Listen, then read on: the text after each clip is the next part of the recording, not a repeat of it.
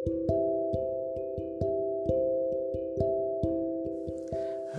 Hello வணக்கம் ஜோடிஸ். ரொம்ப நாள் வெயிட் பண்ண வச்சுட்டேன்னா சரி அடுத்த கதைக்கு போகலாமா அடுத்த கதைன்னு பார்த்தோம்னா மார்கியானாவின் மதிநுட்பம். திருடன் தலைவன் மேற்கொண்டு சாதாரண ஆட்களை அனுப்பி ஏமாறக்கூடாது என்று கருதி தானே நகருக்குள் சென்று முஸ்தப்பாவின் உதவியால் அலிபாபாவின் வீட்டை தெரிந்து கொண்டான். வீட்டை காப்பா காட்டும் வேலையிலேயே முஸ்தப்பாவுக்கும் பல பொற்காசுகள் சேர்ந்து விட்டன. தலைவன் அந்த வீட்டில் அடையாளம் எதுவும் செய்யாமல் படம் பிடித்து வைத்துக் கொள்வது போல் அதை நன்றாக மனத்திலே பதிய வைத்துக்கொண்டு திரும்பிச் சென்றான். மூன்று நாட்களுக்கு பின் இரவில் முப்பத்தெட்டு திருடர்களும் நருக்கு சென்று குறித்த வீட்டை அடைய வேண்டுமென்று திட்டம் செய்யப்பெற்றது. திருடன் தலைவன் பத்தொன்பது கோவில் கழுதைகளையும் தோளினால் சிறிய செய்த பெரிய தாலிகள் முப்பத்தெட்டையும் வாங்கி வரச் செய்து அவைகளை ஆயத்தமாக வைத்து கொண்டான்.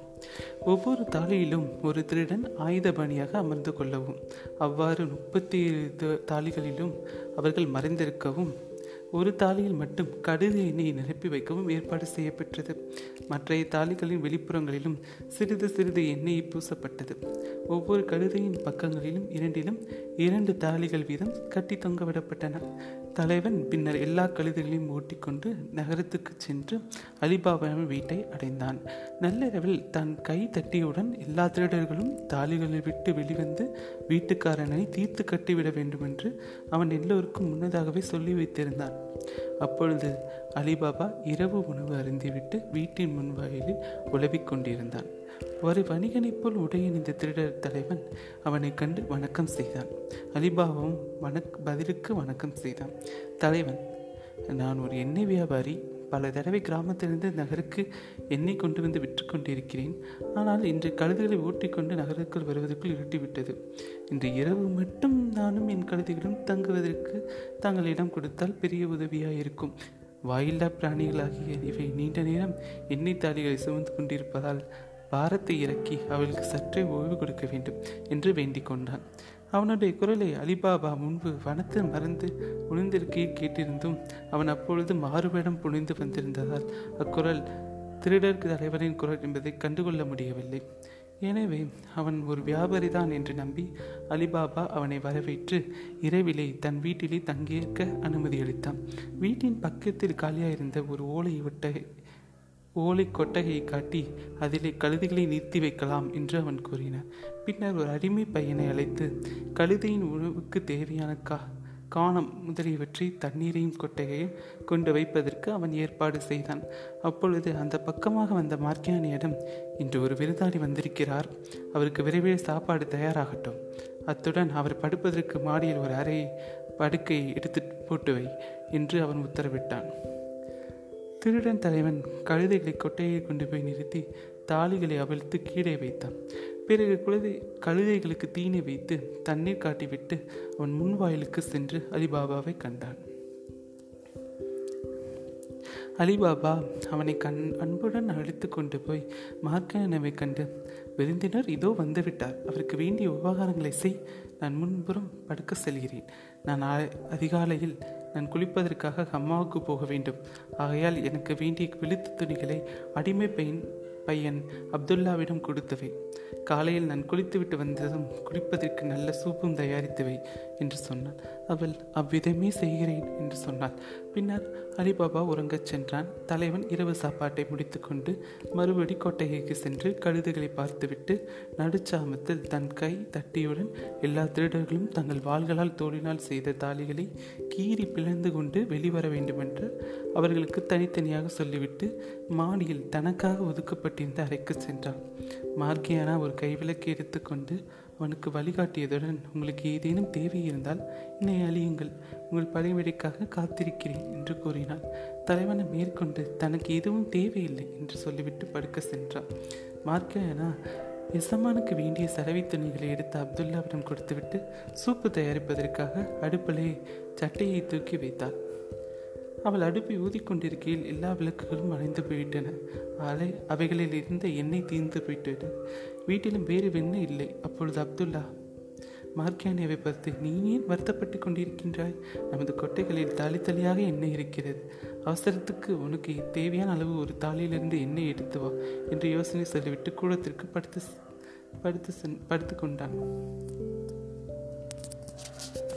மார்கியானா அவன் கூறிய ஆலோசனைப்படியே எண்ணெய் டப்பாவை தூக்கி கொண்டு கொட்டகைக்கு போனாள்.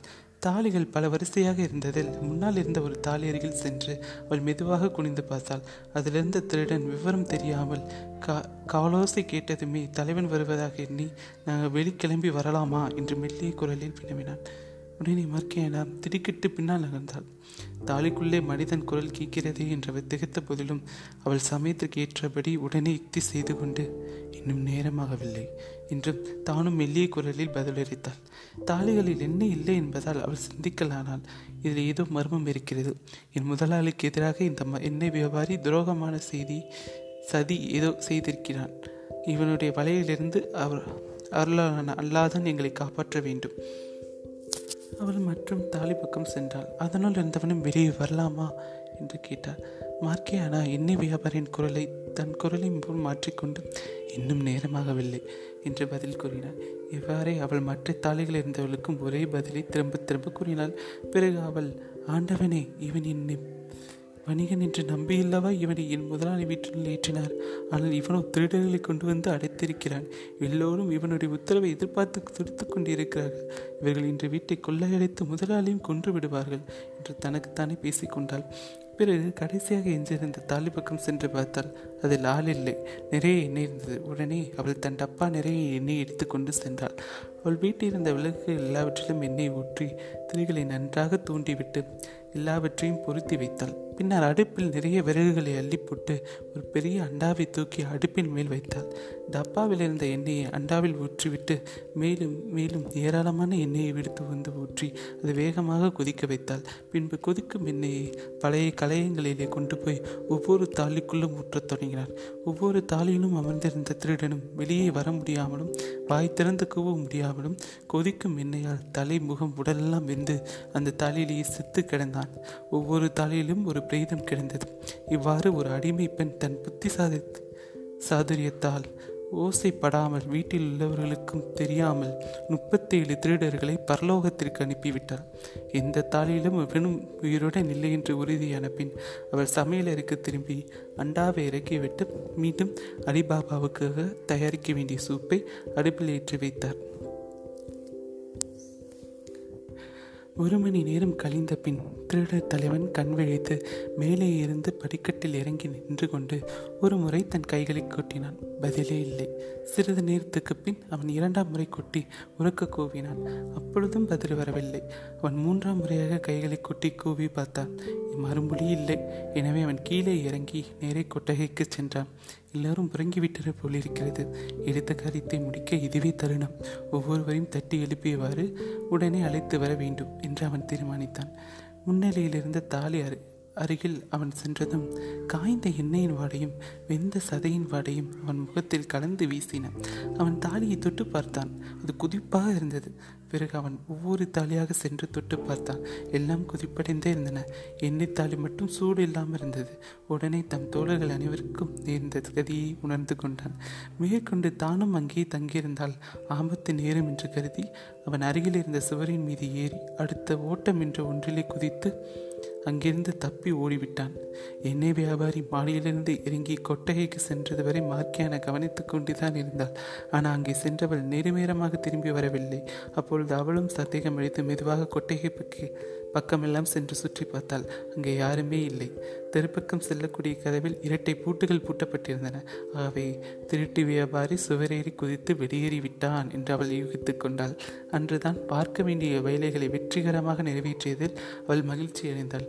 இனிமேலாவது சிறிது நேரம் ஓய்வெடுக்கலாம் என்று எண்ணி அவள் வீட்டிலே ஒரு பக்கம் தலையாக கீழே சாய்த்தாள். பொழுது வடிவதற்கு இரண்டு மணி நேரத்திற்கு முன்பே அலிபாபா துயிலிருந்து அப்துல்லாவை அழைத்து கொண்டு அம்மாவுக்கு சென்றான். அவன் குளித்து திருட்டு திரும்புவதற்குள் சூரியன் அடிவானத்திற்கும் மேலே எழுந்து விட்டான். அவன் வீட்டினுள் நுழைந்ததும் கொட்டகையில் தாலிகள் வைத்த இடங்களில் அப்படியே இருந்ததை கண்டு என்ன இந்த வியாபார இவைகளை இன்னும் சந்தைக்கு எடுத்து போகவில்லையா? என்று மாங்கி அவனிடம் கேட்டான். அவள் உடனே உங்களுக்கு ஆண்டவன் நூறு வயதுக்கு மேல் அளித்து அருள் புரிய வேண்டும். அந்த வியாபாரியை பற்றி நான் உங்களிடம் தனியாக சொல்லுகிறேன். வாருங்கள் என்று சொல்லி அழைத்து சென்றாள். முதலில் வாயிற்காதவை தாளிட்டாள் பிறகு கொட்டகை பக்கம் சென்று ஒரு தாலியை அவனுக்கு காட்டி இதில் என்ன இருக்கிறதா? வேறு ஏதேனும் இருக்கிறதா? என்று பாருங்கள் என்று என்றாள். அவன் அவ்விதமே குனிந்து தாலிக்குள் பார்த்தான். உடனே அவன் கூக்கலிட்டு கொண்டே பின்ன நகர்ந்து துள்ளி பாய்ந்தான். அவனுக்கு ஏற்பட்ட அச்சத்தில் அவள் வெளியே ஓடி போயிருப்பாள். ஆனால் மார்க்கியானா அவனை தடுத்து தாலிக்குள்ளே இருப்பவன் உங்களுக்கு தீங்கு செய்யக்கூடிய நிலைமையில் இல்லை. அவன் செத் மரக்கட்டை போல் விரைத்து கிடக்கிறான் என்றார். அலிபாபா எவ்வளவு பெரிய ஆபத்திலிருந்து நாம் தப்பியிருக்கிறோம்? இவையெல்லாம் எப்படி நிகழ்ந்தன என்று தெரியவில்லையே என்று கூறினார். மார்க்கேனா அல்லாவுக்கே எல்லா புகழும் உரியது. எல்லா விவரத்தையும் நான் உங்களுக்கு பிறகு சொல்கிறேன். அக்கம் பக்கத்தில் இருக்கிறவர்களும் காதில் கேட்காதபடி நாம் மெதுவாக பேச வேண்டும். இனியும் நாம் எச்சரிக்கையாக இருக்க வேண்டும். தவறினால் பெரிய ஆபத்து வந்துவிடும். இப்பொழுது எல்லா தாளிகளையும் ஒருமுறை நீங்கள் பாருங்கள் என்று சொன்னார். அவ்வாறே பார்த்ததில் ஒவ்வொன்றிலும் ஆயுதங்களுடன் கூடிய ஒரு பிணம் இருப்பதை கண்டான். ஆனால் ஆச்சரியத்தை அடங்கிக் கொள்ள முடியவில்லை. ஆனால் அந்த வியாபாரி எங்கே? என்று அவன் கேட்டான். அவனை பற்றி உங்களுக்கு சொல்கிறேன். வியாபாரி அவன்? உங்களை அழிக்க வந்த கொலைகாரன் அவன். இனிய சொற்களால் உங்களை ஏமாற்றி விட்டான் அந்த பாதகன். உங்கள் கதையை அப்புறம் சொல்கிறேன். குளித்துவிட்டு பசியோடு இருக்கிறீர்கள். முதலில் கொஞ்சம் சூப்பை குடியுங்கள். மற்ற விஷயங்களாம் பின்னாடி கவனிப்போம் என்றார் மார்க்கியானா அலிபாபா அவளுடன் வீட்டுக்குள்ளே சென்று சூப்பி பருகி முடித்ததும் அவள் முந்தைய இரவில் நடந்ததெல்லாம் விவரமாக அவனுக்கு எடுத்துச் சொன்னான். அதற்கு பின் அவள் மேலும் கூறியதாவது சென்ற சில நாட்களாகவே எனக்கு இப்படி ஏதோ நடக்கப் போகிறது என்று சந்தேகம் இருந்து வந்தது. அதை உங்களிடம் சொன்னால் மெல்ல மெல்ல விஷயம் மண்டையலருக்கு தெரிந்துவிடுமே என்று அஞ்சி நான் மௌனமாய் இருந்தேன். இதுதான் விஷயம். ஒரு நாள் நம் வீட்டு கதவில் சுண்ணாம்பு கட்டியால் யாரோ ஒரு வெள்ளை அடையாளம் செய்திருந்தனர். புதிதாக அதை பார்த்தவுடன் நான் வியப்படைந்தேன். உடனே ஒரு யோசனை செய்து வேறு பல வீடுகளிலும் அதுபோல் வெள்ளை அடையாளம் செய்துவிட்டேன். பிறகு மற்றொரு நாள் நம்முடைய கதவில் மட்டும் சிவப்பு குறி ஒன்றை கண்டேன். வேண்டுமென்று எவரோ இப்படி குறியிடுவதால் எந்த நேரத்திலும் உங்களுக்கு அபாயம் நேரும் என்று எண்ணி நான் அதே சிவப்பு கோடுகளை மற்ற வீடுகளையும் தீட்டி வைத்தேன். இப்போது நடந்ததையும் சேர்த்து கவனித்தால் மனத்தில் உள்ள திருடர்களை நம் வீட்டில் குறியிட்டார்கள் என்பது தெளிவாகின்றது. முதலில் இருவர் வீட்டை பார்த்துவிட்டு மறுபடியும் இதே வீட்டுக்கு வருவதற்காக இருமுறை அடையாளம் செய்திருந்தனர். நாற்பது திருடர்களில் மாண்டு போன முப்பத்தி ஏழு பேர்களை தவிர மற்ற இருவரும் என்ன ஆனார்கள் என்பதே தெரியவில்லை. மூன்றாவது ஆசாமியான திருடர்கள் தலைவன் விஷயமாக இனி நீங்கள் மிகவும் எச்சரிக்கையாக இருக்க வேண்டும். அவன் இந்த தடவை சுவரேறி குதித்து தப்பித்து போய்விட்டான். இனி அவன் உங்களை வஞ்சகம் தீர்க்கவென்று கருவிக்கொண்டே இருப்பான். ஒரு முறை அவனிடம் நீங்கள் சிக்கினால் அப்புறம் உயிருடன் மீள முடியாது. இதுவே எனக்கு தெரிந்த அளவுக்கு நான் உங்களை கவனித்துக் கொள்வேன். உங்களுடைய அடிமையாகி நான் உங்களுக்கு எதையும் செய்ய தயாராக இருக்கிறேன் இந்த வார்த்தைகளை கேட்டு அலிபாபா மிகவும் மகிழ்ச்சியடைந்து இதுவரை நீ செய்து முடித்த அரிய காரியங்களை கேட்டு உன்னை நான் மெச்சுகிறேன். உனக்கு நான் கைமாறாக என்ன செய்ய வேண்டும்? உடன்பதை உடனே நீ சொல்ல வேண்டும். என் உடலில் மூச்சு உள்ளவரை நான் உதவிகளை மறக்க மாட்டேன் என்று கூறினாள். மார்க்கியானா அதெல்லாம் இருக்கட்டும். முதலில் நான் இந்த பண் பிணங்களை மண்ணில் புதைக்க வேண்டும். இல்லாவிட்டால் மற்றவர்களுக்கு விவரம் வெளியாகிவிடும் அல்லவா? என்றால் அலிபாபாவும் அடிமை பையன் அப்துல்லாவும் கொள்ளை தோட்டத்தில் ஒரு பெருங்குழியை வெட்டி அதிலே திருடர்களையும் உடலையும் தள்ளி மீண்டும் குழியின் மீது மண்கொட்டி நிரப்பினார்கள். திருடர்கள் வைத்திருந்த ஆயுதங்களையும் தோளாலான தாலிகளையும் வெளியே வேறிடத்தில் அவர்கள் மறைத்து வைத்தார்கள். கொட்டைகளில் நின்று கொண்டிருந்த கோவேறு கழுதைகளை இரண்டு இரண்டாகவும் மூன்று மூன்றாகவும் சந்தைக்கு கொண்டு போய் அத்தனையும் அல் அப்துல்லா விற்று காசாகி விட்டான். நன்றி. அடுத்த கதையை சந்திப்போம்.